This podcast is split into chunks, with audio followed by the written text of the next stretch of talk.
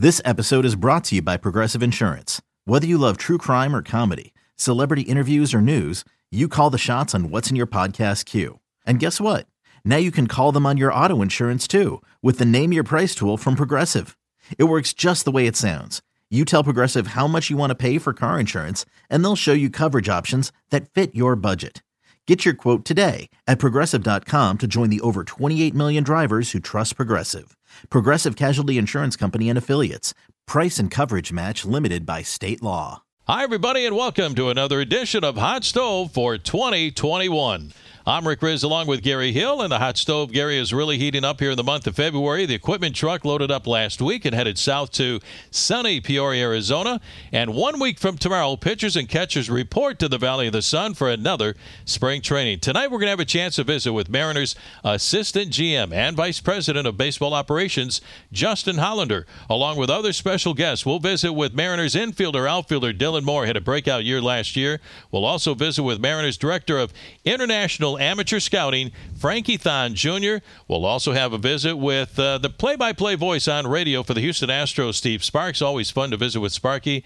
And we'll also have our weekly chat with the one and only Shannon Drayer. Gary, the forecast for the rest of the week here in the Pacific Northwest calls for some chilly temperatures and even maybe a little bit later on in the week some snow. But right now I'm starting to warm up just thinking about the start of another spring. At least we have a little sunshine today. That's not Yeah. too bad as we sat here at the ballpark earlier today. The sun was out, which was nice. But yeah, it's going to be a little warmer down south when we get there. And that that's getting closer and closer, right? Just a handful of days away. Can't wait. Are your bags packed and ready to go? Yeah, my, my bags are gone. They're there. They're waiting for me. I tell you what, there's going to be so many great stories, and we'll talk about, you know, those stories with Justin Hollander. But you know, Yeah. you get so pumped up at this time of the year. You can't wait to get down there and start to visit with the guys and and talk about, uh, you know, how that ball club is going to look like this year after the 2020 season. Yeah, a lot of challenges too to begin. We'll talk a little bit about that with Justin. Is you know just organizationally there, there's so much work especially for this year. I mean there's always work that goes into getting spring training going and getting things ready and organized but it's even more so this year with all the protocols and everything else just so much work going into it and it'll be interesting to hear uh, justin talk about that but you know, we were able to do it last year, get through 60, and uh, the hope is, fingers crossed, as we move through this season, the, the conditions all around us for, for all of us in real life get better and better and better as we move through this thing. And I don't know, we'll see what uh, we'll see what the summer has in store for us. Yeah, hopefully everybody stays safe and Yeah. healthy. We have a full 162 schedule here in 2021. So Gary and I are getting ready for spring training. We're going to get you ready too because we're going to visit coming up with assistant GM Justin Hollander. We'll talk about what the 2021 Mariners are going to look like this year. Hot Stove continues right after this timeout. And welcome back to our first hour of Hot Stove with our very special guest, Mariners Assistant GM Justin Hollander and Vice President of Baseball Operations. Justin, thanks a lot for joining us tonight. We got an exciting few weeks coming up here getting ready for spring training. I can't wait. I'm so excited. It feels like the off season went by in a blink, and I'm so excited. Hopefully to, to get to camp starting next week. So, when do you pack your bags and when do you get down there? And uh, tell us a little bit about the protocols for everybody, everybody in the front office, and especially the players to stay safe uh, this spring. So obviously, I think everyone knows that going to be much stricter protocols than we would normally have for a spring training. I uh, I'm packing my bags on Sunday. Uh, I think I have the first flight out on Monday morning. Uh, really excited to get down to Arizona. Uh, once we get there, everybody will go through an intake. They'll take two different COVID tests, and then they'll go home. And we'll sit and we'll wait until we clear. Hopefully, everyone clears by the 17th, which is our first day on the field uh, for pitchers and catchers. Uh, and then once we get there, obviously it'll be a, a smaller group than normal in terms of staff around, a bigger group than normal for players. Uh, when we're at full capacity, we'll have 75 players in camp. Uh, that's the MLB limit this year, and then we'll have 75 staff members as well, uh, which sounds like a lot. But when you start thinking about how many you usually have, it's much, much greater than 75. I would say it's closer to 100, 125 on a normal year. So we've had to make some changes and cut down on some auxiliary staff members and just make sure that, you know, we're keeping it as safe as possible to limit everyone's exposure and try and get through camp as best we can. Without, you know, we see in games all the time minor leaguers come over and play in the ball games. How do you think that's going to affect things as we move through spring on the field? Uh, I think one of the biggest changes, we're not going to have split squads this year. Mm. Um, and obviously, those are the days when you see 30 or 35 Mm-hmm. minor league players come over uh, and you know, your regulars play two or three innings at uh, each game, and then you, you split off and you have some of your young, exciting prospects finish the game. We just won't have that this year. There is no minor league camp going at the same time. So minor league camp is you know probably going to start sometime in early April uh, after major league camp ends when the big league season starts. So we'll just proceed with you know one bigger group of 75. Typically we've had 63, 64, 65 players. So we've built a little buffer with 10 or so extra players to help us get through the days where you're back to back mm-hmm. days and somebody fouled a ball off their foot or somebody's hamstring sparking or somebody's a little sore, just to give us enough bodies to get through the camp. Justin, you just talked about you know what it's going to be like when you guys get down to Peoria, Arizona, to get ready for spring training 2021. Tell the fans what it's been like over the last three, four, five, six, seven, eight weeks to get ready for spring training. To get the guys that you want uh, down there at spring training to take a look at what your ball club is going to look like this year. A lot, of work. a lot of planning, a lot of contingency planning, and contingencies for contingencies. We weren't really sure uh, up until the last couple of days what the protocols were going to look like, what the limits would be, and really what the season would look like, both at the major league level and the minor league level. Um, so Jerry is as prepared as anyone, and he's had three or four different series of rosters depending on if we have just the big leagues in an alternate site, if we have the big leagues in AAA, if we have all the oh. full season baseball rosters, how we want to make sure we get the appropriate development spread out for all of our players because it's not just the big league team, it's not just those 26 players. It's obviously your 40 man roster and then the other 150 players in your minor league system that you're you're trying to do the right thing for and you're trying to best prepare them for not only this season but the rest of their career. So we've we've been planning a lot. Uh, obviously, still free agency is ongoing. It was a later market this year, a slower market than normal. So on top of the spring training protocols, this is usually a time of year where I kick my feet up and enjoy my family. Sorry, that, that didn't happen this year. happen. Uh, you know, we've been going roughly since the season ended with some form of off-season planning and 2021 planning, and, and we're still doing it today. You talk about the development and the complication. Of course, is last year you have a number of guys that were didn't take the field in in you know a, a game way. How do you go about thinking about that and where you assign guys and just the mechanics of that when you're thinking big picture and development? there are no right answers and that's Yeah. one thing that's been hard for a lot of us to, to struggle through is our our experience and our intuition in this area we're almost we're flying blind a little bit because nobody's ever experienced what we experienced last year which is just no minor league season Yeah. so how we approach development with what is a huge part of our future with Jarred Kelenic, with julio rodriguez with george kirby or logan gilbert one trying to make sure that they are developed properly so that when they get to the big leagues they're in a position to succeed uh, and two also for the pitchers making sure that we don't break them um, you know, Yeah. we, we, it's something that we have to deal with all over the system last year is coming to grips with the fact that if Logan Gilbert threw 30 innings last year and George Kirby threw 10 through 10 innings last year, you can't really pile on 140 innings to those guys this year in a responsible way and think that's a good long-term decision for them. So that has been a big part of our focus this year, both with our high performance group, our medical and strength and conditioning people, as well as our, our pitching coordinators and pitching strategists, is just to make sure that we're being very measured and careful because these guys are our future and we have to be responsible with their development. Visiting with Mariners assistant GM Justin Hollander. Justin, when that 2020 season ended, it was uh, one of the most un- unbelievable years in the history of Major League Baseball because of COVID 19, a 60 game season. When the season was over, there were some really positive things. You know, Kyle Lewis, American League Rookie of the Year, and a couple Gold Glove winners, and J.P. Crawford and Evan White and Dylan Moore had a heck of a year. When the season was over, what was the number one thing on your checklist for you, Jerry, and the guys in the front office and ladies uh, to to get ready for spring training 2021? That's a great question. Um, I think the biggest thing was continue the ascent that we thought we made last year. We don't want to st- we don't want to go backwards. We want to keep going forward. I think if you had laid out all the things that happened between September of 2018 and October of 2020, everything in terms of our rebuild went about as well as you could have hoped. We made some really good trades, we think, to add young talent to the system. We had some internal surprises, some some guys who were maybe better than we thought or ran with an opportunity and stepped up maybe faster than we thought. Um, some nice free agent additions like Dylan Moore signing on a uh, as a minor league free agent on a major league deal. Austin Nola, who was a great piece of what we are doing, and we are able to to trade and turn into to four players. Like those are all really positive developments for the long term of the Mariners.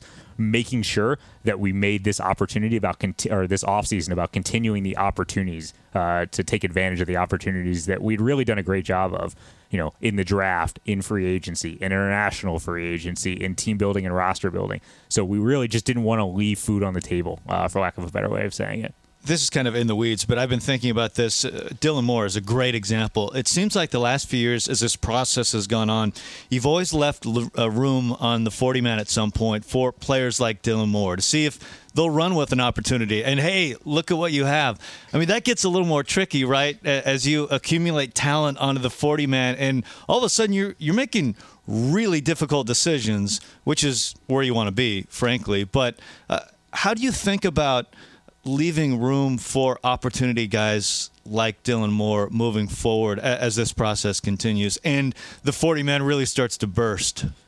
40 man bursting is a good problem yeah, to have. Right. Um, you know, I think the best teams in the league are, are often the most talented and the deepest. It requires a lot of talent, not just your starting lineup, to get through a 162 game season and then what we hope is playoffs and World Series eventually. Um, I don't really believe that you you can block opportunity. The best players tend to rise, mm. but I do think you know innings and at bats are the most valuable thing we can provide players. And being cognizant that if we believe in someone, we have to carve out some sort of role for them to get those innings and at bats. As you remember, Dylan Moore uh, was late to summer camp last mm-hmm. year, only really played for three or four days before the season started, mm-hmm. and didn't play right away once we got into the season. He was still building up strength, and his ascent last year is a product of his own hard work, his own talent, and also the opportunity that we were able to give him. Um, we're going to enter a phase at some point where those opportunities become less. I think that's this year. Um, the bar will just keep getting higher mm-hmm. and higher and higher and higher. I don't think there is a right answer from you know a 26 man roster how to how to design opportunity, but each individual player, uh, we spend a lot of time thinking about what is their their present role, what's their upside, and how we can help them achieve that upside. Um, it's a little different for everybody. Dylan's a great example. Yeah. His opportunity came because he's so versatile. Yeah. He can do anything on the field. That allows us as an organization to be free to do a number of different things at different spots because if you have an everyday second baseman, Dylan can go play the outfield or he can play shortstop or third base. Roughly, he can do anything but catch. So it just gives you like his own opportunity is not solely dependent on being able to stand in one spot. That's an unbelievable luxury for a team like us. Seems like uh, guys are starting to fill in in other positions right now. Uh, Dylan Rand, he's by the way, he's going to be our guest uh, later on in the program uh, tonight, and, and just what a tremendous kid, you know, growing up in Southern California. I, is he going to have a home, maybe a little bit steadier home at second base uh, this year, and kind of run with that, or still kind of move around when when you need him? Uh, I think it's probably TBD. I think in a perfect world, you'd be so talented at every spot that you would just give Dylan the spot at second or at in left field or at shortstop and on a different team that didn't have a Gold Glover at shortstop and say, Dylan, you run with it. Um, the fact that he can do everything again, just you know, somebody needs an off day. Dylan can go do that thing. I think you'll still see him move around the field. I do think he'll play more second this coming year than he's played in previous years. I was thinking about your role and how you know it's nonstop really. Uh, through the course of the year, you, have got so much going on. The draft, you know, the season. The uh, what's your favorite part of the baseball calendar? The draft. Uh, by far. Uh, everybody that works with me knows I'm a huge draft nerd. Uh, I love the draft. Um, I've always loved the draft, and it's probably a byproduct of how I came into baseball. I, I, started with the Angels in 08. That was my first draft. I wasn't super involved, and we didn't have a pick forever. Tyler Chatwood was our first or our first pick that year, but I believe he's a third rounder for us. My second year was 09.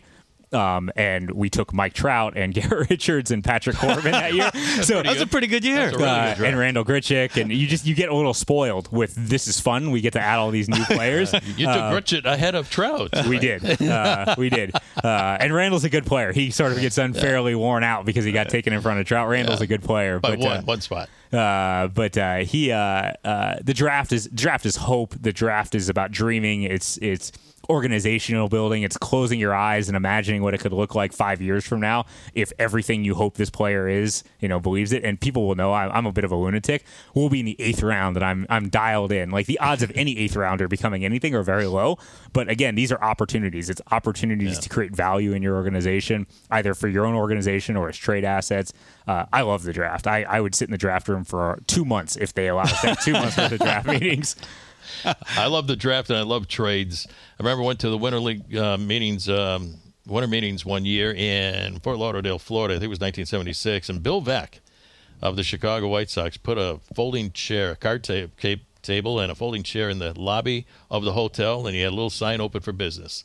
And everybody just came into him. You guys made a heck of a deal during the season with the San Diego Padres last year to acquire a lot of talent. Ty France really did a heck of a job in the second half of the season for the Mariners, and Luis Torrens got a lot of playing time with Tom Murphy hurt and also Taylor Trammell, very talented young outfielder, and Andres Munoz, kid coming off Tommy John surgery, throwing 100 miles an hour, made his debut a few years ago with the Padres. Tell us a little bit about that that trade and what it does for your ball club. Are you a little surprised that Jerry hasn't set up a card table in front of the winter meetings? Not a bad idea. Put up the sign. Come on, let's uh, trade. The virtual card table. Yeah. yeah. Um, so uh, Andres, we're really excited about. Obviously, that trade um, was one of the more unusual ones that I've ever been a part of. Um, you know, AJ Preller and the rest of the Padres front office was really persistent about wanting to find a way to get a deal done, and we just we kept saying no, no, no, no, no, um, because of what Nola meant both on, on the field production and off the field makeup and, and clubhouse gravitas. And,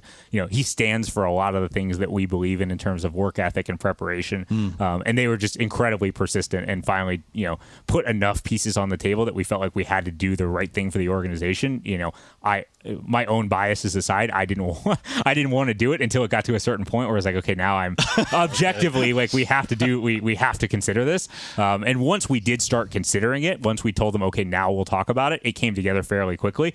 Um, but it, it, took a while to get us there because of of how much we love Nola and how much he brought to the table. Yeah. In terms of Andres, a huge upside. I mean, I think people forget how young he is. He's just 22. Uh, he debuted at 20.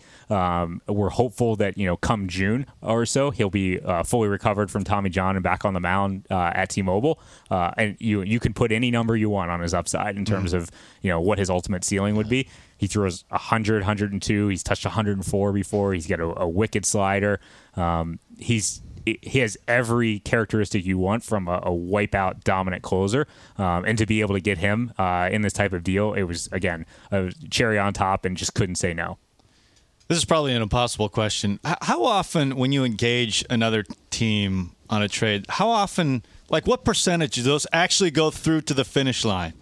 Like 0.0001 percent. Okay. And, and, like everybody makes fun of me because I have hundreds of ideas written on my whiteboard, or I'm emailing people in our Slack channel about different ideas, and they, uh, I always think they're good. You know, inevitably when you call the other team, you now nah, we're gonna do that. um, and as you know, like you know, we're very active traders. Yeah. Uh, so think how many ideas that must take relative to the, the rest of the league.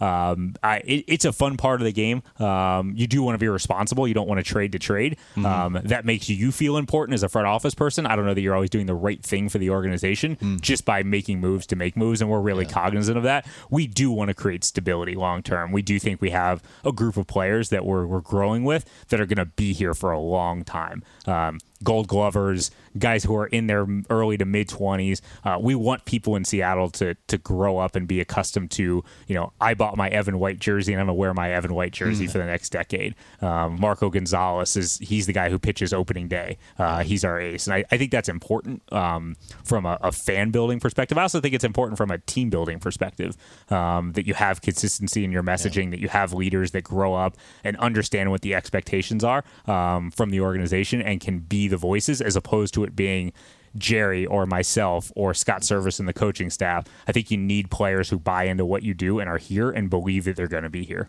Yeah, you got a lot of players right now who actually really, really believe that. I want to talk to you about a couple of kids that you traded for over the last couple of seasons. Uh, Justice Sheffield coming over from the Yankees and the James Paxton trade, and also Justin Dunn. Two key components in that starting rotation, you know, behind Marco Gonzalez, who, who leads the way. And we saw a lot from Justice Sheffield. And then Justin Dunn had that stretch where I don't think anybody was better than Justin over three starts, you know, in the American League last year, where he had six scoreless innings, not once but twice, with giving up only one hit. Uh, what's it like for you and Jerry to, to see those kids come over from another organization?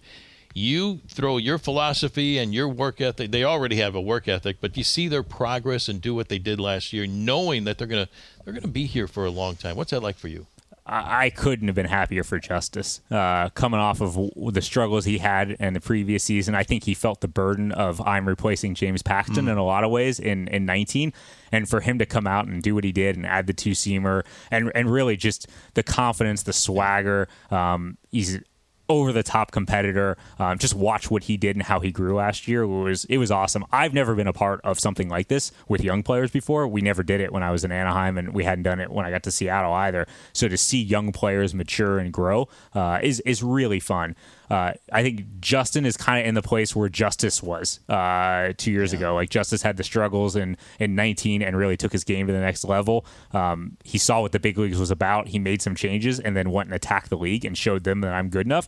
You know, Justin navigated really well last year. He showed that he's a competitor and that he wants to compete, even without his best stuff, even without his best command. Uh, and I think you'll see a much better, uh, more equipped version of Justin Dunn to go out and compete in the big leagues this year. Visiting with assistant GM Justin Hollander here on Hot Stove. We'll be back with more with Justin as Hot Stove continues right after these messages. And again, welcome back to Hot Stove 2021. Rick Rizzs along with Gary Hill visiting with Mariners assistant general manager Justin Hollander. And uh, Justin, we talked about uh, some young pitchers in that starting rotation. Again, let's go back to the rotation. Uh, it's great to have a, an ace on your staff like Marco Gonzalez, who was one of the best in the American League uh, last season, seven and two and eleven in starts. He just knows how to pitch. He is a bulldog. He's from Gonzaga.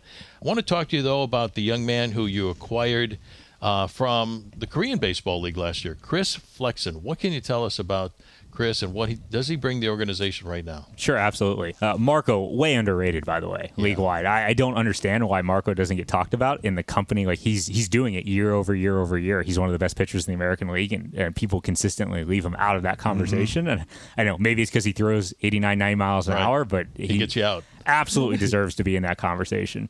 Um, on Flex, uh, one of the priority guys for us this offseason, a guy that we targeted very early in the offseason. It wasn't an accident that he ended up in Seattle. Um, he's just 26 years old. That was really important to us uh, when we're building a young team. We wanted to acquire, if we are going to acquire free agents, acquire free agents that could grow up with us, uh, that, that were in the general age demographic of our own players, that we felt like had some upside to tap into. Um, Chris had been a, a younger debut in the big leagues with the Mets. Uh, always throwing strikes, always had good stuff uh, in the minor leagues, and got to the big leagues and had a hiccup. Um, it happens to young players. He came straight from Double A, um, and we were excited uh, to see that he was available in that market. And in, in Korea, he'd gone and made some changes to even enhance the pitch qualities that we had already seen. He threw a ton of strikes. He had really good secondary stuff. He threw a ton of strikes with his secondary stuff. And we also felt like there was some untapped upside and maybe some pitch usage changes that we would make. Uh, he did a great job over there. He was by far the best pitcher in the league last year. Again, it's not an easy place to pitch all the time. And he was, you know, just 26 years old to be able to get him on a multi year deal uh, at what we thought was a fair rate. Um, it seemed like a no brainer for us early in the offseason to do that. I'm glad you started with Marco, and I'm glad you yeah. said what you said about him. I I was disappointed he didn't end up getting Cy Young votes last year. I, I thought the award was pretty clear cut who would win it. But after that, I mean, there was a pile of guys that had really good seasons, and Marco was in that mix. He just continues to get better and better. He's been so effective. In your view, what makes him so good? I think he knows who he is. Uh, his belief in himself is, you know, top of the scale. He knows exactly what he can do uh, and what he can execute, and then he goes and does it. Um, and if he doesn't execute, he gets mad at himself and executes it, executes it on the next pitch. Um, I, I, think Marco's a great example. Like if I offered you two the chance to take either a true false test or a multiple choice test, I would hope you guys would take the true false test. It's just easier. You only have two options. When you're a hitter in the box, every every pitch is a multiple choice test for Marco because they know he can throw any pitch in any count. He can land yeah. any pitch in any spot in the zone.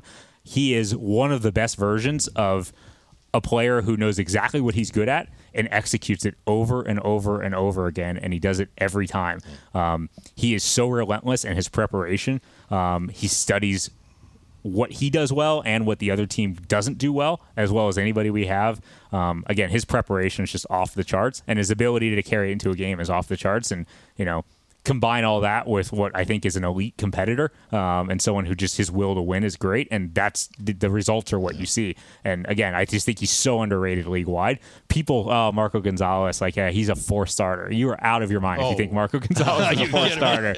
like he's he is a number one starter in the exactly. big leagues. It is it is in, it is insane how underrated he is. I've been thinking about it too with with a pitcher like Marco, a prep guy like Marco this has to be a golden age given how much information that he can acquire about himself and about the opponents he's facing too. Because there's so we've never had more information. I, I think what, what's been the coolest thing to see since we acquired marco is the changes that marco's made.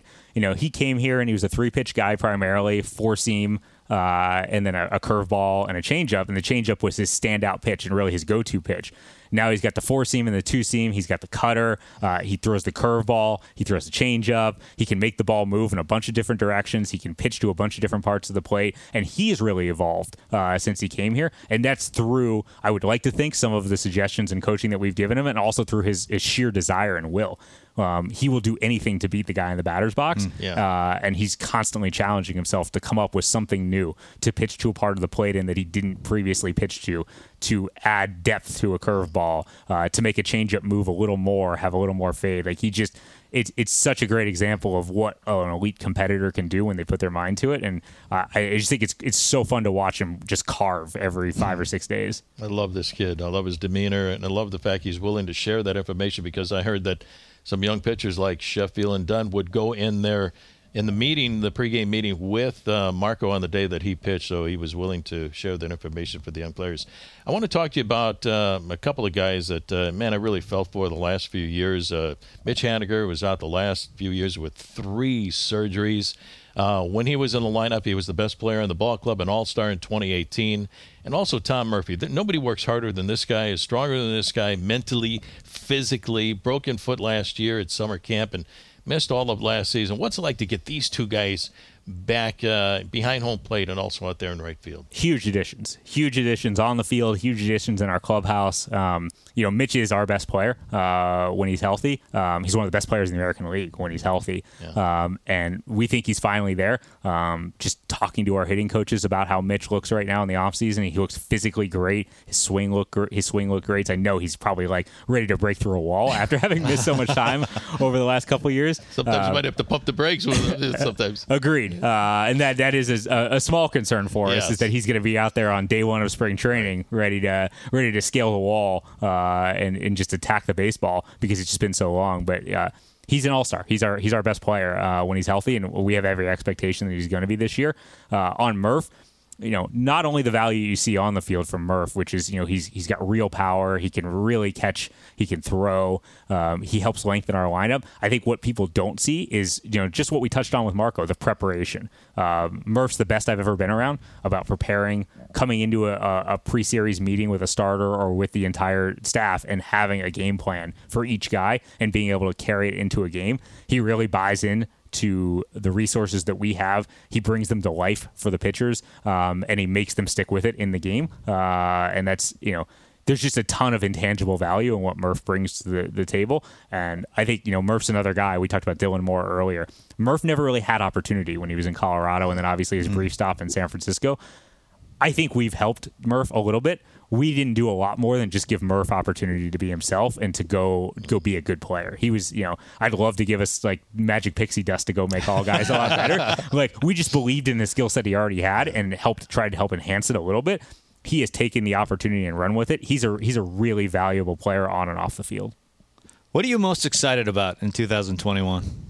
Our young players. You know, young players are so much fun uh, when you have them, and this is not a shot at older players or free agents, but when you grow up watching a player, when there's a, a player that you see from the first day they walked in the big leagues to the time they become a star, and I, I can use Kyle Lewis as the, the latest example. Um, when you see Kyle Lewis come to the big leagues and hit his first home run uh, in the big leagues, and his parents are in the crowd and they're going crazy, and then you see Kyle Lewis, like all star quality player last year, uh, and you get to see them continue to grow up and mature and become fan favorites, and you know become the mature versions of themselves in their prime. Like I think we're going to see a lot of that around the diamond over the next couple of years. That's what I'm most excited about. Steps forward for Justice and Kalu and. Um, Justin Dunn and seeing Logan Gilbert and hopefully Jarred Kelenic debut this year, like that's the sort of thing I think we haven't had over time here is this like continuity with young chance to be superstar type players and we believe in all those guys have you know, with that kind of ceiling. So I think I'm just really excited to watch them all grow up in front of our eyes.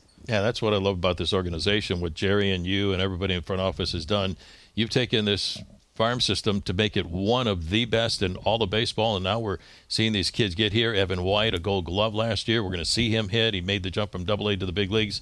But you mentioned Kelenic and Rodriguez and Noelvi Marte and Logan Gilbert, and, and the list goes on and on and on, and George Kirby and many, many others. Uh, there, there's a way, another wave coming, and there's another wave after that. I mean, how exciting is that? It's great, and uh, honestly, it's it's what it should be. You know, this year when we had, you know, depending on the list, five or six or seven top hundred prospects. Um, you know, my message was this is great. It should be this every year. Like, there's no excuse for us not developing that kind of talent year in and year out. That's my expectation for how we draft, how we develop, how we trade. Um, how we take care of our, our you know our, our future. We have yeah. to do that here, and you know so much of bad decision making is becoming undisciplined, getting away from your your pillars, and our pillars are going to be young players. That that's what we're going to be about is developing and cultivating our own talent, bringing them to the big leagues and watching them flourish in the big leagues.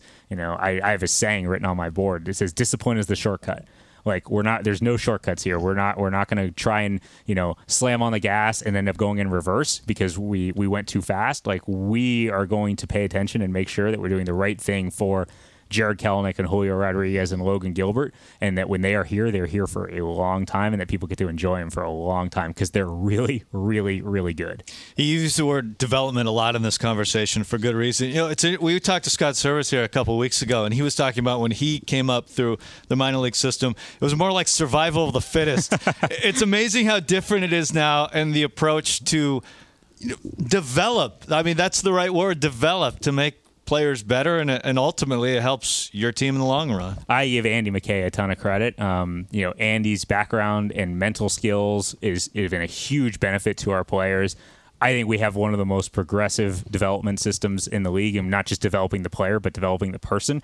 And I, I said it off air the quality of young person that we have around our, our, organization now in the big leagues and in the minor leagues is as good as I've ever been around. There's just good people. Yeah. Evan White is a good person. JP Crawford's a good person. Um, they're good teammates. They care about the community. They want to do the right thing. Uh, that's that's a real positive for the Mariners, for our community, obviously for the organization, and for the other players on the field. They all see the example. Marco's another great example of that. You know, so many times when Logan Gilbert comes and sees what Marco Gonzalez does to yeah. get ready to go pitch in the big leagues, that has a huge positive effect that this is the standard that I have to meet in order to be this good in the big leagues. And I think all of our players, work ethic, care factor, uh, care, uh, love of the community, and, and want to do the right thing, they all are top of the scale. Um, and that, that's pretty rare to find with talented players on top of it. You just described your young center fielder Kyle Lewis, the American League Rookie of the Year, unanimous choice at 262, 11 home runs, 30 something runs batted in. I could still see him robbing Ramon Laureano of the grand slam home run, going high over the wall in left center field at uh, T-Mobile Park uh, during last season, toward the end of last year. Uh, you, you, mentioned work ethic. I, I think Kyle took like maybe two weeks off, two weeks off, and went right back to work, saying, "Okay, I know what I need to do to improve." For next year after winning the American League Rookie of the Year award. He's not going to sit on that. And I can't wait to see this young man at spring training and throughout the 2021 season. It's, what does that tell you about Kyle? I mean, it, it, it, tells us that he understands what the standard is and, and, you know, how much work you have to put in to stay on top because the pitchers are always making adjustments too and to yeah. stay on top of his game and at the elite level that he showed he can be at last year, he understands that there is no resting on your laurels, and that does not shock me at all that he took two weeks off uh, and then went right back to work. Again, great, great person, great work ethic. The strides he has taken coming off the massive injuries uh, that he had, um, and to work his way back to the point he is now, and then I think exceed everyone's expectations last year in terms of how quickly he acclimated to the big leagues and doing it in a way that was you know, for lack of a better way of saying it, was magnificent. Like he just, yeah. you're watching all the tools out on the field. You're watching him like slash a hard line drive to right field, rob a home run, steal a base, and hit a ball over the scoreboard all in Yeah. you know a 24 hour period. There's just not a lot of guys that can do all of that. Uh, his center field play was well above average in my opinion. Like it just he offers so many things to get excited about on a day to day basis. Those are the sort of players I think that, that people gravitate to. They you know on top of that, one of the best smiles in the league. So Exactly. it's like there's Yeah. there's a magnetism that people like do like watching him. Uh, that's it's fun to be around Kalu and fun to see those kind of tools on display. And there's a reason he was talked about as being the first pick in the draft the year that he was drafted. And I, you know when you get hurt, when it takes a little while to adjust, when you sort of disappear from the national landscape for a while, people forget. It's not like he didn't have those tools all the time. They're just actualizing in a way that is is really fun to watch and maybe a little faster than people expected once he got here. It was so much fun to watch Kyle last year and everybody else um, mature and get ready for this season. Talk about work ethic. Uh, you too, uh, Justin Hollander and, and Jerry Dipoto. So much work in that front office, and I can't wait to see everybody down in spring training and uh, get underway, get in the sun down there in Peoria, Arizona, and warm up. Justin, thanks for coming by. I really appreciate it. I'm excited too. See you guys. Can't wait. Mariners Assistant General Manager Justin Hollander and Vice President of Baseball Operations. We're going to be back with more, a lot more to talk about here on Hot Stove 2021 after this timeout. The stretch and the 2 0 pitch swing and a well hit ball deep to left field. Profar going back, and this one is gone. Goodbye, baseball. Dylan Moore ties it up. Here in the bottom of the eighth inning, it's the Mariners three, the Padres three. Dylan Moore's eighth home run of the year. And this is a line shot into the lower deck and left here at Petco Park.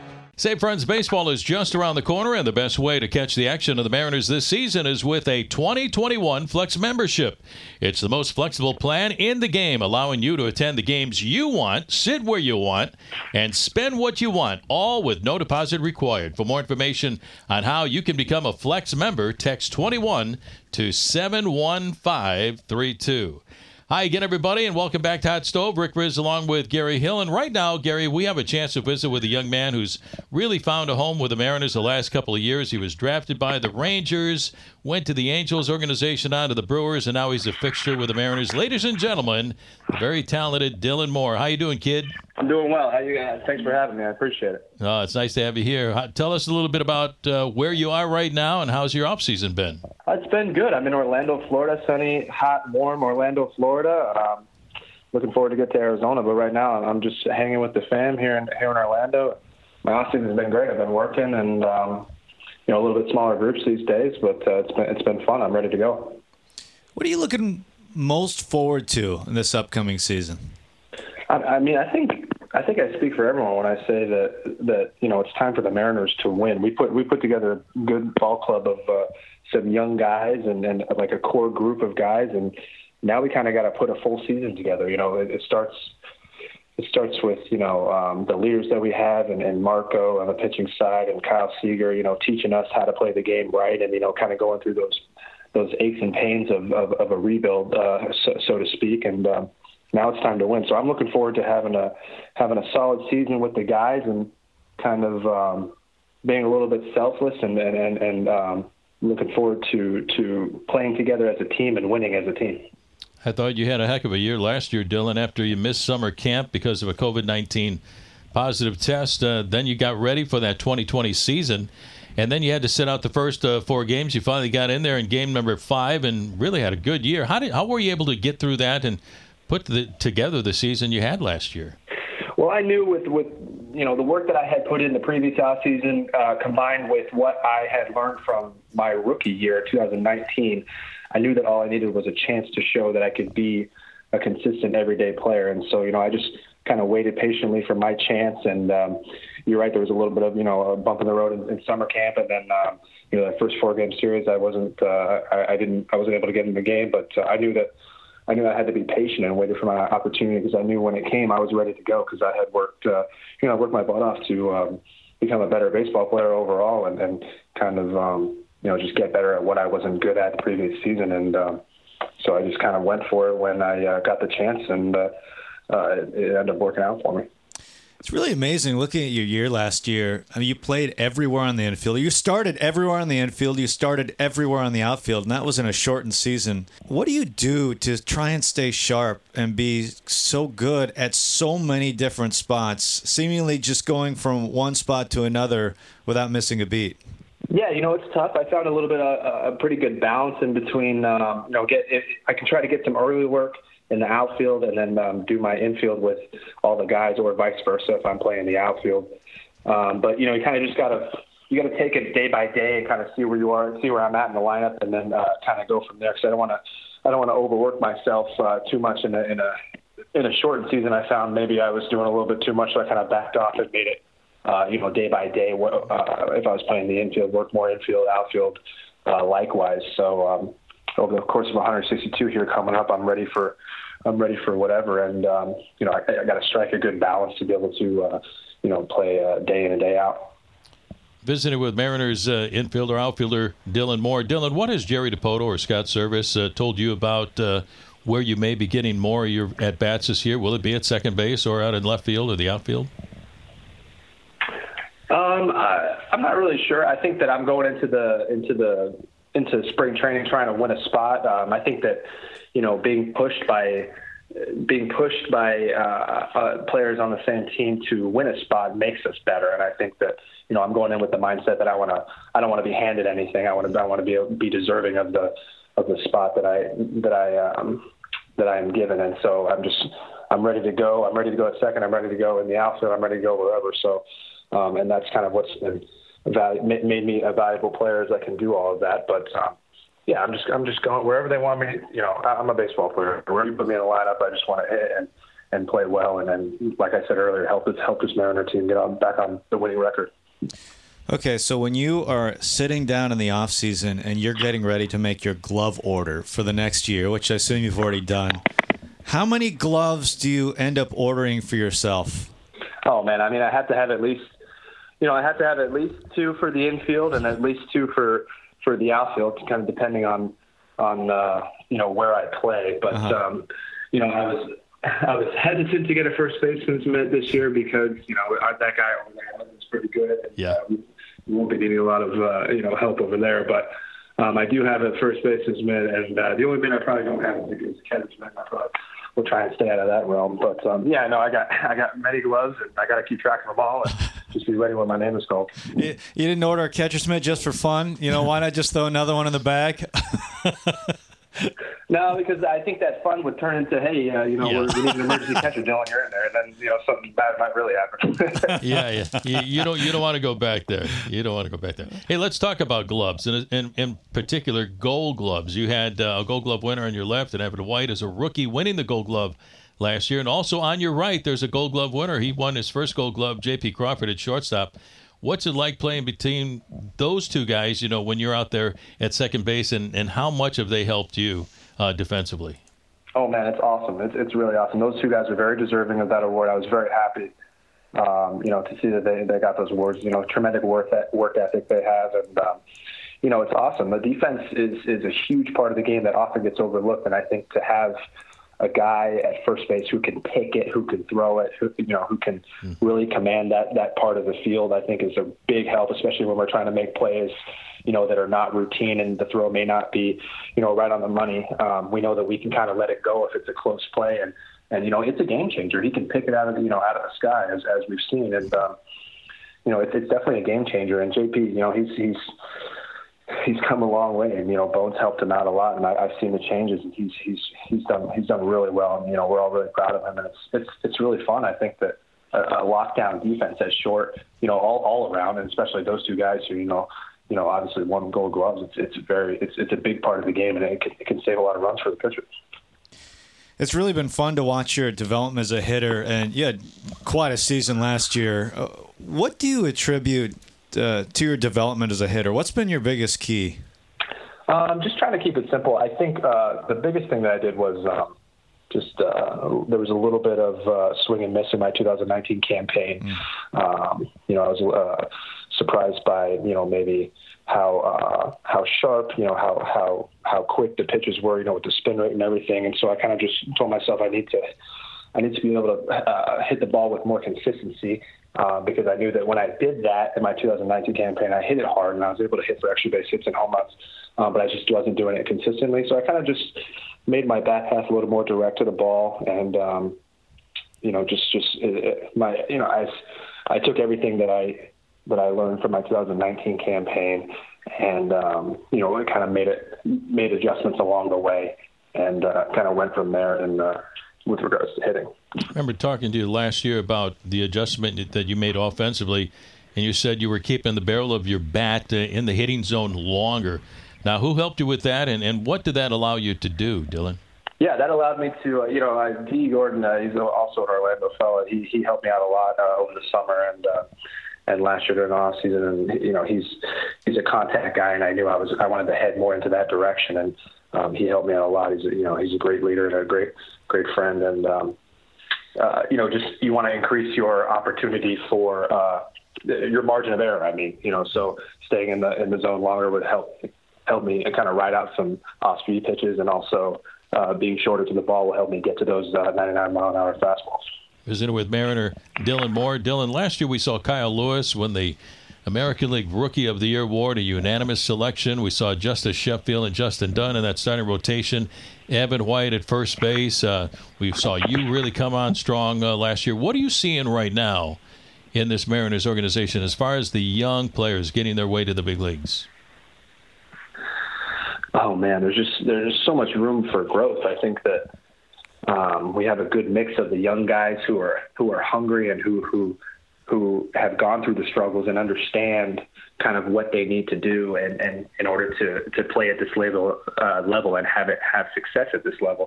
And so I see, you know, what I see is a lot of guys who are hungry to learn and hungry to get better. And, um, you know, that's a great thing to see. And when they have success, you know, it's deserving. And, you know, you, you, you go through this game long enough to have, you know, you go, obviously it's a game of failure. And so you fail a lot, but to see them succeed and, to see all of us kind of succeed together and and forming this this group of guys that that becomes a team and and we can move forward together. I think it's it's really awesome to see, and I'm I'm very excited. I was recently talking to some of the number guys in the organization, and they just gushed about you, what you've been doing. How much do you pay attention to analytics and lean on that stuff and what you do hitting?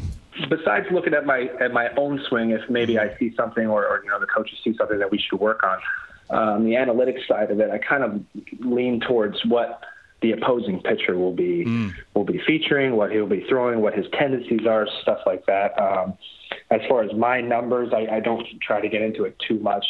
Um, and kind of just let those let those fall where they may. And obviously, you know, you can you, you'll know if there's something, you know, if your K rate is super high. Obviously, we got to fix that. But um, when when they dive too deep into the numbers, I think that's that's thinking a little bit too much for me. But I will get into um, a lot of the analytics on the pitching side. You know, kind of like maybe their spin rate. You know, if we need to um, get on top of this guy more because you know he only throws 90, but he's got a high spin rate. He looks harder, stuff like that. I think that I, I'm more analytically involved on that side of, of, of the ball. Dylan, last year in the 2020 season, uh, you guys played a shortened season, 60 games in the midst of a pandemic. The Mariners marketing department really did, I thought, a a heck of a job. They did their best in a tough situation to create some kind of a, an atmosphere at the ballpark with no fans. You know, you had the faces of the fans on cardboard cutouts and and uh, the crowd noise and everything. What was it like playing all those games with no fans in the stands all of last year? It was definitely interesting. Um, you know, I was I was it was really cool to see every time we came back from a road trip how many how many more uh, cutouts there were in the, they kept in the growing, stands. I mean, we almost filled that whole thing up. Yeah, I know. It, we almost filled the whole thing up, so I think that was really cool. Um, yeah, with the with the you know the the fake crowd noise, you know, and all that stuff, and I think it allowed.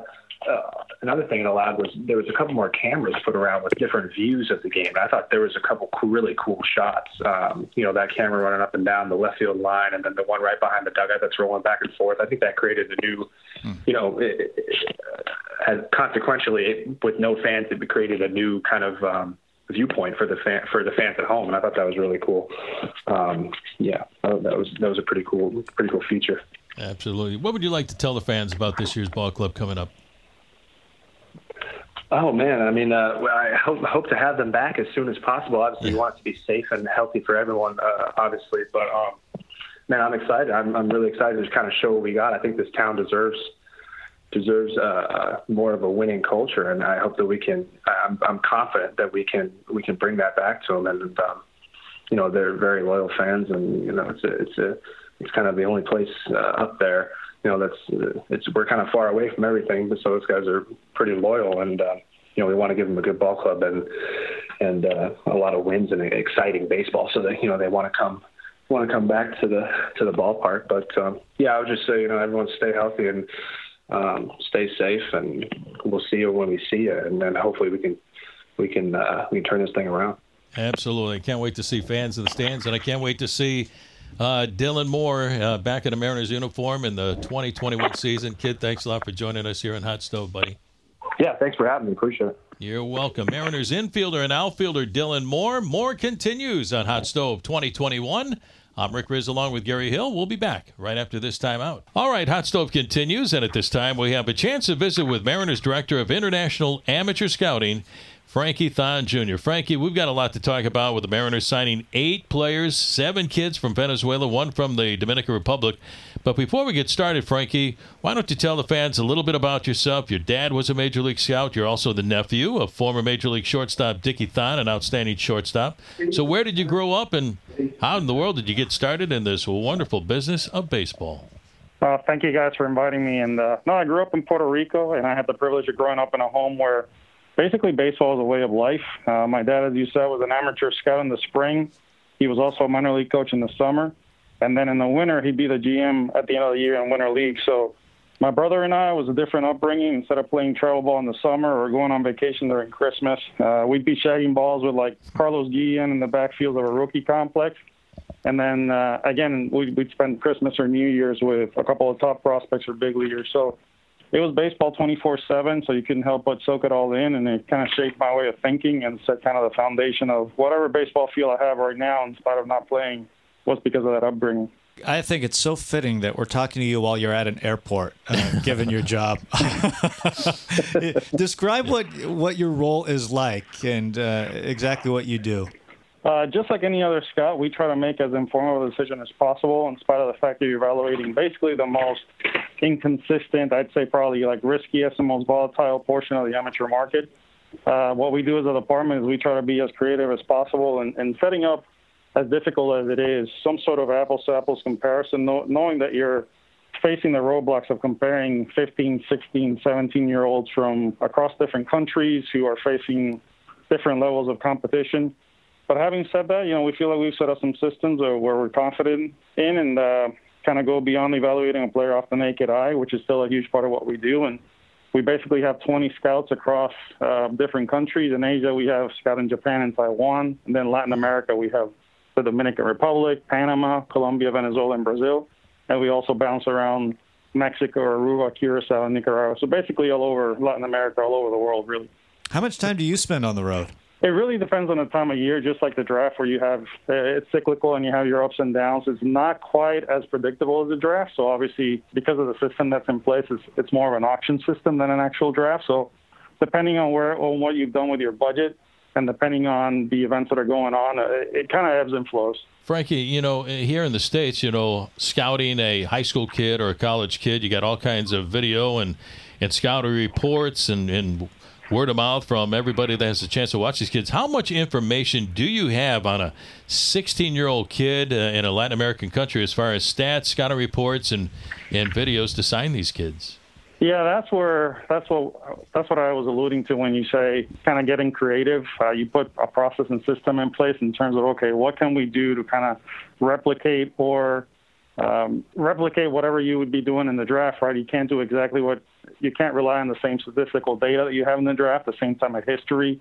Uh, there's times where the international market moves pretty quickly, and so you find different ways, and and and that means in terms of uh, athletic measurables that you're doing instead of in terms of data that you're getting uh, through different avenues. So you combine that with the actual kind of pure raw evaluation of the scouts, and you combine that and come up with uh, your best estimation as to again uh, the riskiest and most unknown part of the amateur world. But uh, as best you can, and you know, it's almost like an oxymoron saying an informed decision on a 15 year old uh, because we know not just physically, but what they're going to go through emotionally, mentally, and, and when once they get on campus. But uh, try to make the most informed decision possible. Well, give us a bit of a thumbnail. We just had uh, celebrated International Signing Day, which uh, is always a big day for the organization. Give us a thumbnail of your thoughts on some of the signings. Yeah, it might as well be kind of like national inter- international day of joy, really, because I think when you when you think about it, yeah, and and and really honestly, not to take away from the happiness and the joy that goes on during the amateur draft in the states, but um, just like anything else, it is our international cross-checker Kevin Fox was mentioning this morning. He goes, you know, you you want to you want to talk about having perspective and, gaining a different feel for for what you have and what you already have at home. You know, go step in the shoes of these kids and where they come from and, and the background and what they had to overcome. And that's why we call it kind of the International Day of Joy, just because of when you're when you get to these countries and you're you're no longer in touristy places and you kind of ingrain yourself in that culture and you kind of step in their shoes and you see what they have to overcome, it, it really uh, it kind of tugs at the heart and, and it gives it a different meaning. What's the reaction of uh, mom and dad when their kid gets uh, signed to a professional contract, Frankie? You know, it goes beyond the pride that you're going to see, obviously, at whatever level people sign in, wherever they sign, whether it's international or the States. It goes beyond that because a lot of the times, not every single time, and I don't want to put a percentage on it, but a lot of the times, this is sort of the they've put all their eggs in one basket in terms of, of kind of overcoming their their home background. But let's put it that way. And so it, it's a sense of relief. It's a sense of pride. It's a combination of a lot of feelings. And when you watch it, it's it never gets old, really. Visiting with Frankie Thon Jr., Mariners Director of International Amateur Scouting here on uh, Hot Stove. Frankie, of the eight kids that you signed, seven were from Venezuela and just one from the Dominican Republic. Can you tell us why there were so many from Venezuela available at this time? Yeah, it's not necessarily a philosophy that we have. I think it's kind of cyclical, and it goes uh, again. It ebbs and flows, and there's years where you're, where you're going to have uh, the majority of being from the DR. You're going to have some years where it's half and half, and and really in my in my happy place, like we become the United Nations, and we have one player from each country that I mentioned a while ago, but uh, that rarely happens. It just so happened that uh, the timing of it, where we were, and the players that we liked just happened to line up that it was Venezuela. But uh, by no means was it sort of a philosophy that we have internally. What are some of the names from this group that fans should be aware of? Yeah, I think the probably the biggest name is Starling Aguilar. He's a left-handed hitting infielder from the DR. Uh, he's been on social media and some of the lists. Um, he's probably going to end up at third base. He's got a quick whippy bat and, and really advanced feel at the plate. He's not the type of athlete we would usually go for, but the offensive potential is so big that it, we thought it was warranted um, making that kind of investment. And, and so he's he's kind of the more famous name. He gets comped a lot to Rafael Devers, and you know we do it a lot internally too on our on our reports. But I think it's quite unfair to you know expect a 15 or 16 year old to you know have uh, you know, the same career path as, as ex-player. Uh, there are some similarities, but but again, kind of let the kid have his own career. We'll see what it turns out into. The other one I, would probably talk about would be Gabriel Gonzalez. He's a right-handed hitting outfielder from Venezuela. He's actually a little bit of an underrated player. He was not on any of the top 30 lists. Uh, he was not seen a whole lot in the kind of the, the, the trail, right, the scouting trail. But internally, again, the systems that we have, and, and again, kind of getting creative with what we measure he ended up kind of lining up as one of our top 15 players for the entire uh, for the entire international class. Obviously, other teams might not feel that same way, but uh, he's a right-hand hitting outfielder with a ton of power, like uh, a ton of torque and kind of fury behind his swing. But he's got feel for it too. Not a whole lot of swing and miss, and above average athlete, and really, really physical. Kind of looks like a like a Cespedes type of, of body. And wow. we'll see if he goes too big and kind of outgrows center field. But the combination, just a really good overall player with no real holes to his game and, and a lot of upside, especially if he stays in center field. But even on the corner, probably an everyday player. What do you like most about what you do? I think when you can be a part of when you when you can be a part of allowing somebody to reach their dreams or to reach one of their dreams, I think that's the most rewarding thing you can you can be a part of. And obviously, like we said, it's not just signing day, but seeing them kind of they, they become they almost become your kid, right? More so than in the amateur draft because again, you're dealing with them when they're 14, 15, 16, yeah. and when they come on campus, and and the relationships there and the the personal connection is. Uh, is way more prevalent than it is in the draft. So again, being part of that whole path, it's extremely rewarding. Now you bring up a good point, Frankie, because I remember when the Mariners signed Felix Hernandez at 16. They were watching Felix when he was 14 years old, and they kind of camped out near his house, and they created that relationship and bond and trust with his parents. And when it came down to signing day, Felix and his parents chose the Mariners over, I think, the Braves, maybe even the Red Sox or Yankees, teams that maybe offered more money because they trusted the Mariners scouts down there and they had that relationship. What is the competition like for some of the top young players in Latin American countries? Yeah, that's a difference there between the international side and the draft. As we mentioned, obviously the draft you're assigned a, a specific slot, right, and and you know where you're going to pick. Whereas on the international side, you're given a budget, and it's one thing to identify the talent, it's another thing to acquire the talent. There's a there's a big gap between one and the other, and that's where, uh, sure, I mean, I, I think uh, more than 50% of the time because it's an auction, the highest bidder wins. But especially in these type of cases, like you mentioned, Felix Hernandez, where you're you're dealing with potentially special talent. That's where the relationship building part of it, the reputation on the road as a club or, or specific scouts. That's where that's where the scouts really earn their money. Really, it's not so much the identifying the talent; is that kind of relationship uh, that leads to a player, a player, or an agent picking one team over the other.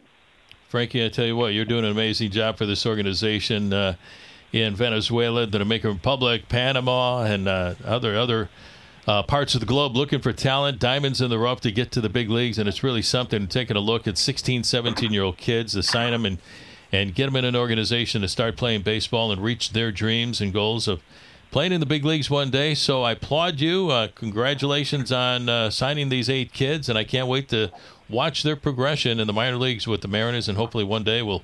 Hopefully, one day we'll see them all in the big leagues, Frankie. Wouldn't that be something? No, I appreciate those words, and obviously we try our best. It takes usually takes a, a little while longer to see how it all turns out with these players, unless they're you know kind of generational type talents that, that kind of breeze through the minor league system. But yeah, we kind of do our part, and and and hopefully do what we can to help the organization. And then uh, obviously it's up to I think you hand them off to player development and HP and everybody else in the organization. And the way we're we're working kind of hand in hand, it's great, and and you know we leave them in great hands. So we'll see what happens. Frankie, congratulations. I know you just got off a flight uh, from the Dominican Republic, and uh, hopefully we'll visit uh, real soon down the road. Appreciate it. I appreciate it, guys. Thanks for the time. You're welcome. Frankie Thon Jr., the Mariners Director of International Amateur Scouting, uh, signing eight kids, seven from Venezuela, one from the Dominican Republic.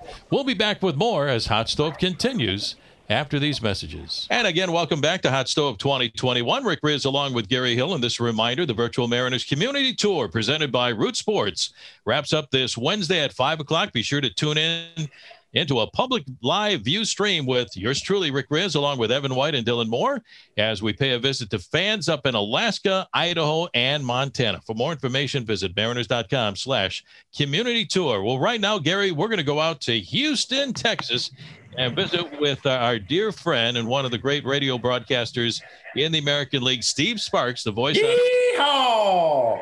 for Back the- out to Houston, Rick. Steve Sparks, the uh, play-by-play voice on radio for the Houston Astros. How you doing, buddy? Getting through uh, the offseason, getting ready for spring training? Yeah, definitely getting ready for spring training. Can't wait to get out there and and call some games, watch some baseball.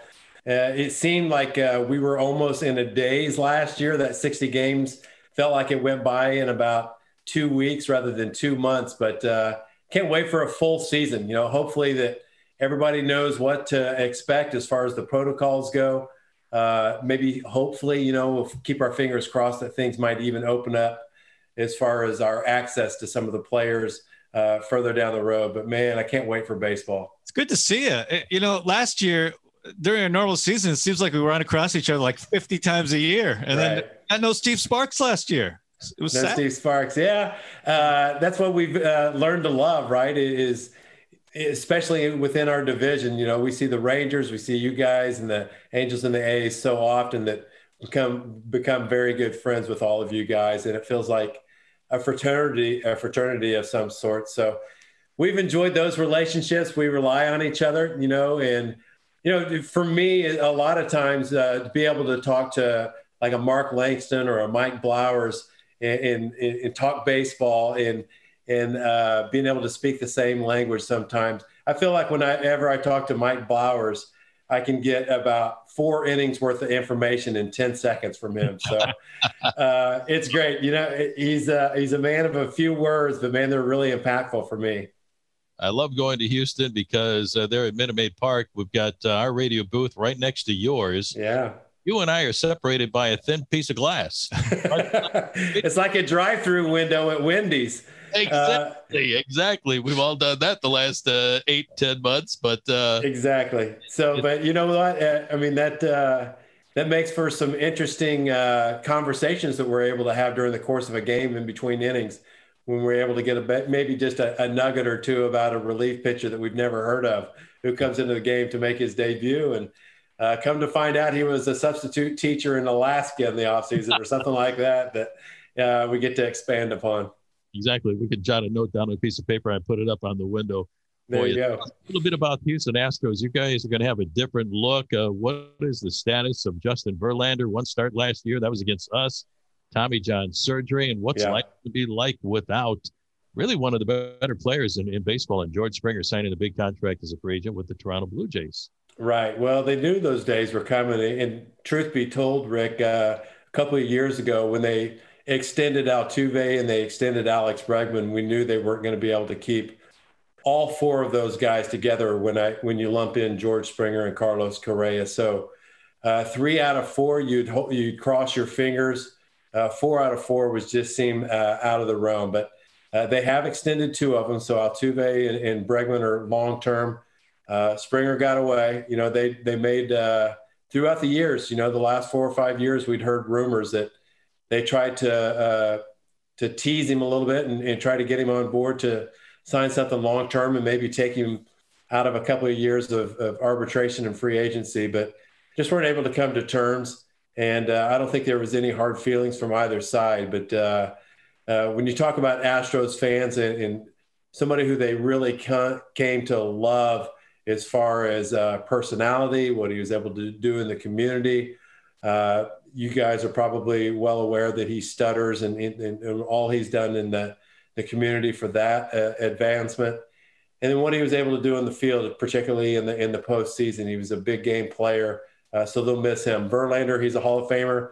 You'll miss him. He's at the top. But uh, what the Astros did, and it was very short, and they eked their way into the playoffs last year with a record two games below 500 but they were able to turn on that switch. I, I didn't think they were going to be able to. They looked dead in the water the last week of the season. But they flipped that switch, man, and something came on, and, and we saw a lot of a lot of those guys uh, come up big again. And uh, they're used to it. You know, they've a lot of these players have played close to 60 games in the playoffs now in their young careers. So uh, they've got a lot of experience in, in big moments, and they they seem to thrive in those. Uh, there's a lot of young guys. There was 10 pitchers last year, uh, Gary and Rick, as you guys well know, that made their major league debuts for the Astros. That's just pitchers. 10 pitchers made their debuts last year. And there was a few of those that really shined. Uh, Andre Scrubb, Blake Taylor, a lefty. Uh, Brooks Raley came over for uh, spending four years in Korea. so they, they've got some shining spots in the bullpen. their rotation is thin coming into this year. And Gary and I have spoken about this in, in the last week. Feel like a lot of teams are going to need a lot of starting pitching to get through 162 games after playing 100 games less last year. So we'll have to see how creative they get. I know Seattle got creative last year with the six man rotation and are probably going to do the same this year. I think a lot of other teams need to adopt that too. Where do you see the Astros going into this season? And obviously things can change. I mean, there's still some guys out there to, to bring aboard, but where do you right. see the Astros as we sit right now in terms of the division? Well, I expect I expect uh, Bregman to to play better, to hit a lot better. Uh, he had a, a, bad year offensively last season. So did Altuve. And whether or not it was uh, their mental state uh, coming off of the cheating scandal stuff, uh, I, I'm not exactly sure. Both guys are notoriously slow starters. So when you really think about it, that's basically first two months of the season, the first third of the season you may attribute it uh, to partly just being slow starters, but I seem to think more of the former. That I think they were affected a little bit more about what happened in the offseason. Uh, you get Yordan Alvarez back two years ago. He was the rookie of the year, and he's a big, impactful bat. I thought the signing guys of Michael Brantley coming back to this team with all that's going on uh, within the organization gives them a lot of street credibility to anybody else who might sign within this organization in the years to come, just because of his reputation, the way he goes about his business, and for him to say, "Yeah, I want to be part of this," uh, I think uh, is very helpful to this organization. We'll just leave it at that. That uh, somebody of his stature was uh, willing to come back on board. What's your view on the Mariners heading into this season? The Mariners remind me of where the Astros were in 2014. Maybe a year away from being contenders for the playoffs, maybe a surprise team. Maybe a year early. I mean, the Astros did it a year early in 2015 before I think a lot of people predicted them to be able to sneak into the playoffs and almost got by Kansas City after beating the Yankees in the wild card that year. So they they were a year ahead of a time. It wouldn't surprise me in the least if the the Mariners were able to do that. I'm not sure if they, if they really have enough top end pitching to to be able to to get over that hurdle or not. I still think Sheffield and Dunn still have some development to go. I love Marco Gonzalez. I think he's one of the best pitchers in the American League. Uh, and then we'll just set, have to see what Yusei does. I mean, we're, we're still waiting to see if he can uh, kind of clear that American hurdle right now for whatever reason. It, nothing's really translated to what they uh, feel like they'd hope. Flexen, I'm not really sure on. We'll have to see. But I love what they've done in the bullpen. I think the the back end of the bullpen with Montero back there now, you get Graveman fully healthy. I think it's solid uh, back there. You know, coming off a rough season they had in the bullpen, if they can keep those guys healthy, those four or five that they're really going to count on, they, I think they're going to be tough. I think Evan White uh, will be better, uh, and I think it's probably going to be a, a climb for him uh, to figure some things out offensively.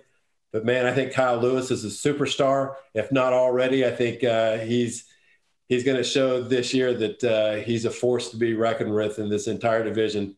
And the sleeper for me out of all these guys, I knew Seager had a great year. Crawford, Murph, getting Murphy back is huge, but for me, man, Dylan Moore is just he was like Marwin Gonzalez was for the Astros a few years ago, where you're able to to pencil him in anywhere you need to to, to give a guy a rest, and you don't really drop off at all defensively and offensively. Man, he's going to give you a spark every single time. I think he's a great player. Spark, it's always great to get to spring training and see the kids uh, get a chance to play. Yeah try to find that diamond in the rough. I remember in 1989, there was this kid that had a pretty good year out in center field. Was going to make the ball club. Was it? I remember it well. I remember being in spring training and watching him on the minor league side. Yeah. And, uh, you know, we were on a field maybe just adjacent to where Junior was playing. And uh, whenever he was coming to bat, you know, if we weren't in the game, we were walking over toward that other field just to get a chance to watch him. So, man, what a what a thrill that was for myself to to get a chance to compete against a, a, player of his caliber, man, that was that was something else. And I know you guys are grateful that you got to watch his entire career. Exactly. That's what I love about this game. We find diamonds in the yeah. rough. Marky, you're a diamond in the rough. Steve, it's always a pleasure, buddy. You always put a smile on our face. It's always great to see you. When you come here and we go to Houston, we wish you the best of luck. Stay healthy, and uh, we'll see you real soon, hopefully. I appreciate it, guys. Stay safe, man. All right, the play-by-play voice of the Houston Astros, our good friend Steve Sparks, and we'll be back as Hot Stove continues after this. Well, Hot Stove 2021 continues. Rick Rizzs along with Gary Hill, and right now we have a chance to visit with uh, a young lady who helps us out uh, every day during the course of the baseball season at spring training. Uh, Shannon Drayer does a tremendous job for our flagship station. Uh, but before we get to Shannon, this reminder the Mariners have teamed up with Bloodworks Northwest to host another pop up blood drive at T Mobile Park this month. Sign up today to donate blood and help save lives in our region. Plus, if you do, you'll receive a Kyle Seager bobblehead thanks to Root Sports. Visit bloodworksnorthwest.org slash donate to make an appointment. Well, Shannon Drayer, we have an appointment to get down to Peoria, Arizona, get ready for spring training 2021. Thanks for joining us here in Hot Stove uh, this evening. When you plan on heading down to Peoria? Looks like I'm going to head down right before the start of games. So I'll let everybody else get everything all figured out and how it's going to work. And I will show up when things are definitely happening. That's a good plan. Yeah, I like that. That's well thought out. On the show last week, for the first time, we took an audio question We're going to do that again today. Now, I have to.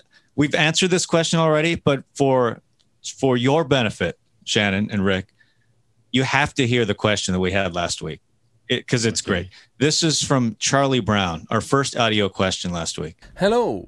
Charlie Brown here, calling all the way from London, England, with my question. We were all over the moon last year to get any sort of baseball, but one of the big sadnesses, of course, was not having any minor league play and all the fun of hearing about who's coming up through the system and looking like the stars of the future. Now, we all know about exciting lads like Jarred, J. Rod, and Emerson, but who would you say are the lesser known names that we should look out for who have some real potential to break out this year? Cheers and all the best from us international fans in faraway time zones who can't wait to be cheering on our beloved M's at silly o'clock in the morning. Go Mariners! I mean, good grief. we started a new segment, and that was the very first thing we got. Wasn't that the greatest? Man. Gary, I'm not going to lie. I didn't even hear the question because I was just taking in the voice and, and the meter and everything else. And and I'm also very curious. How are we going to use him during the season? I don't just let that go. That's not that's not a one and done. I've already been in contact. Yeah, something's of course you happen. have. I'm not sure what it is yet, but that voice will be on our air again. So don't worry about that. So, well, we have a question this week, and by the way, our winners uh, get a sweet Mariners prize back too. So this will be our winner this week, and this is the question we're going to talk things over. Here, here's Tim Goff. Shannon and Rick, this is Tim Goff from the Palm Springs of Washington.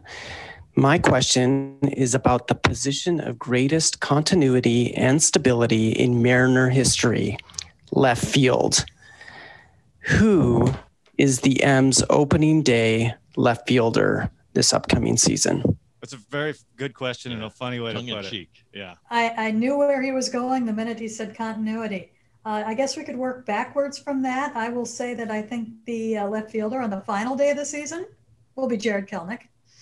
Nice. Um, and I will say that I'm a little bit surprised that at on this date that it is not somebody who was not in the organization last year. I thought that was somewhere that they would add and they could still add. I am going to go out on a limb and say Dylan Moore. And I hmm. know he's supposed to be at second base, but I think they might get creative. I think when it is all said and done and they get down there and they have the 28 games in the Cactus League and they start playing with lineups and where you can put people, I almost think that somehow you're going to see Dylan Moore in left field. Uh, I, I think Dylan is going to get most of his playing time at second base. I really do. He's a great athlete. He can make that long throw from the outfield with the defensive shift. Uh, you know, he did a great job in the outfield, made some great catches.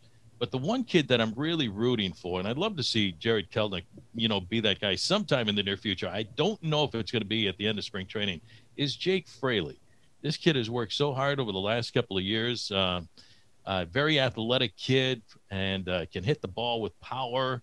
And I just want to, I would love to see this kid get an opportunity, but he's got to make his opportunity right now because he's been around for a little while. But I would love to see Jake Fraley get out there in left field and, and see some playing time. I'd love to see what he could do. I think this is a really important spring for Jake Fraley. Yeah. Yeah, because you start to look at it, the outfield it gets pretty crowded pretty quickly. Trammell and Kelenic, some of the names we've been talking about. And, we were ta- just talking to Justin Hollander about that, and you know he had talked about Dylan Moore getting an opportunity to play. And as this thing moves forward, those opportunities are going to be harder to come by. Just, you know, when you add more and more talent to a 40 man, you don't have as much room to give players opportunities. Yeah. It'll be interesting to see uh, Shed Long Jr., you know, how he works in there yeah. coming back from the surgery with his leg. Uh, does he play second base again? I'm sure he will if he gets in there and in the outfield. So they have some options. You know, it's funny. My I thought I was going to be sneaky, Shannon, and say Dylan Moore starting in left field, but you kind of beat me to the punch because you know Shed Long Jr. is a player we have not talked about a ton this winter. That we were talking about a lot uh, in the previous winter, and he played through some injuries last year, and he's. I think he's going to get an opportunity at some point this season to play, um, play consistently, and we'll see how it works out for him with uh, another crack at things. I think there's no question about that. I think that when I said that Jake Fraley needs, I think there are a lot of players that need to have a good spring training, either to make the club or to show that they will be ready shortly. And, and I think it, it's a very important spring in that regard. Shed didn't have a good spring last year. He didn't have a good showing when he was up, but we found out he was injured. So I think there are a lot of questions right now as to you know how much of that was because of that injury. And I think for Shed, if he doesn't have that great spring training, I think you want him to get his legs under him. You want he needs to. He's kind of separated from success at the plate. They liked what he did defensively. He took steps forward that last last year, but I think you really want to get that bat going before you put him back in there and it's really going to get crowded over the next few years with the arrival of Kelenic and also Julio Rodriguez. So Mariners are going to have some pretty good options here in the near future.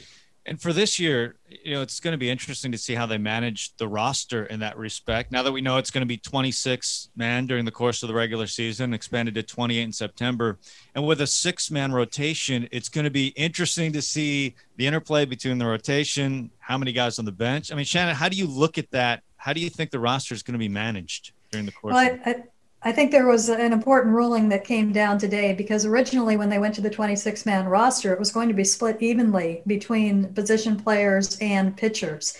And that to me uh, is what I wanted to see because I think you ask any manager, you get another player, it's going to be a pitcher. Sure. And, and, I think that the idea in adding the player, a big part of that idea is to get some more speed into the game, get some more offense into the game. Um, so that would, would have been problematic, I think, for the Mariners this year, going with a six man rotation. Would have meant they would have had to go with a seven man pen, and they've traditionally gone with an eight man pen, even with a five man rotation. So it came down today that they're just getting rid of that rule. You can have how many ever you want of anybody. So I'm going to guess that they're going to go with eight in the pen again, which means you're looking at a three man bench. One of those is the catcher. You got big competition for those two spots. Yeah, because they're going to have to play all over the place. I guess it helps to have a guy like Dylan Moore who's mm-hmm. going to be in your starting lineup, but a guy you can obviously throw anywhere. Yeah. Shannon, uh, this spring obviously is still going to be different. Uh, you know, as far as getting to the players, uh, have you thought about? You do such a great job with interviews. How to get to these guys and do your pregame interviews? Uh, you know, throughout the course of the spring.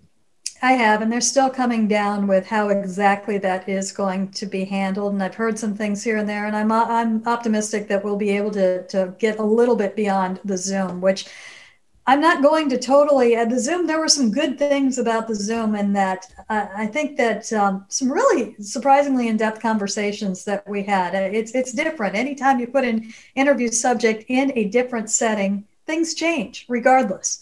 And, and I think that there there were some good aspects of that, but you really do need to get in front of them. And and you both know that the biggest thing that you need is you need that opportunity just to talk to them.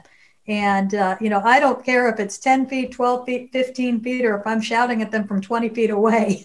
it would be good to have that opportunity. And so I think there are a few different things that are on the table, which means we're kind of looking at different equipment to use and, and whatnot. But but I'm hopeful that we will be able to do a little bit more. Although I can't say enough about the Mariners media relations staff and how they set up everything last year, the access that we had to talk to people on Zoom every day. I'm not just talking about the, you know, the big scrum interviews, but the one-on-one. I had some great conversations last year. And if that's what we need to do to keep everybody safe, I'm good with that.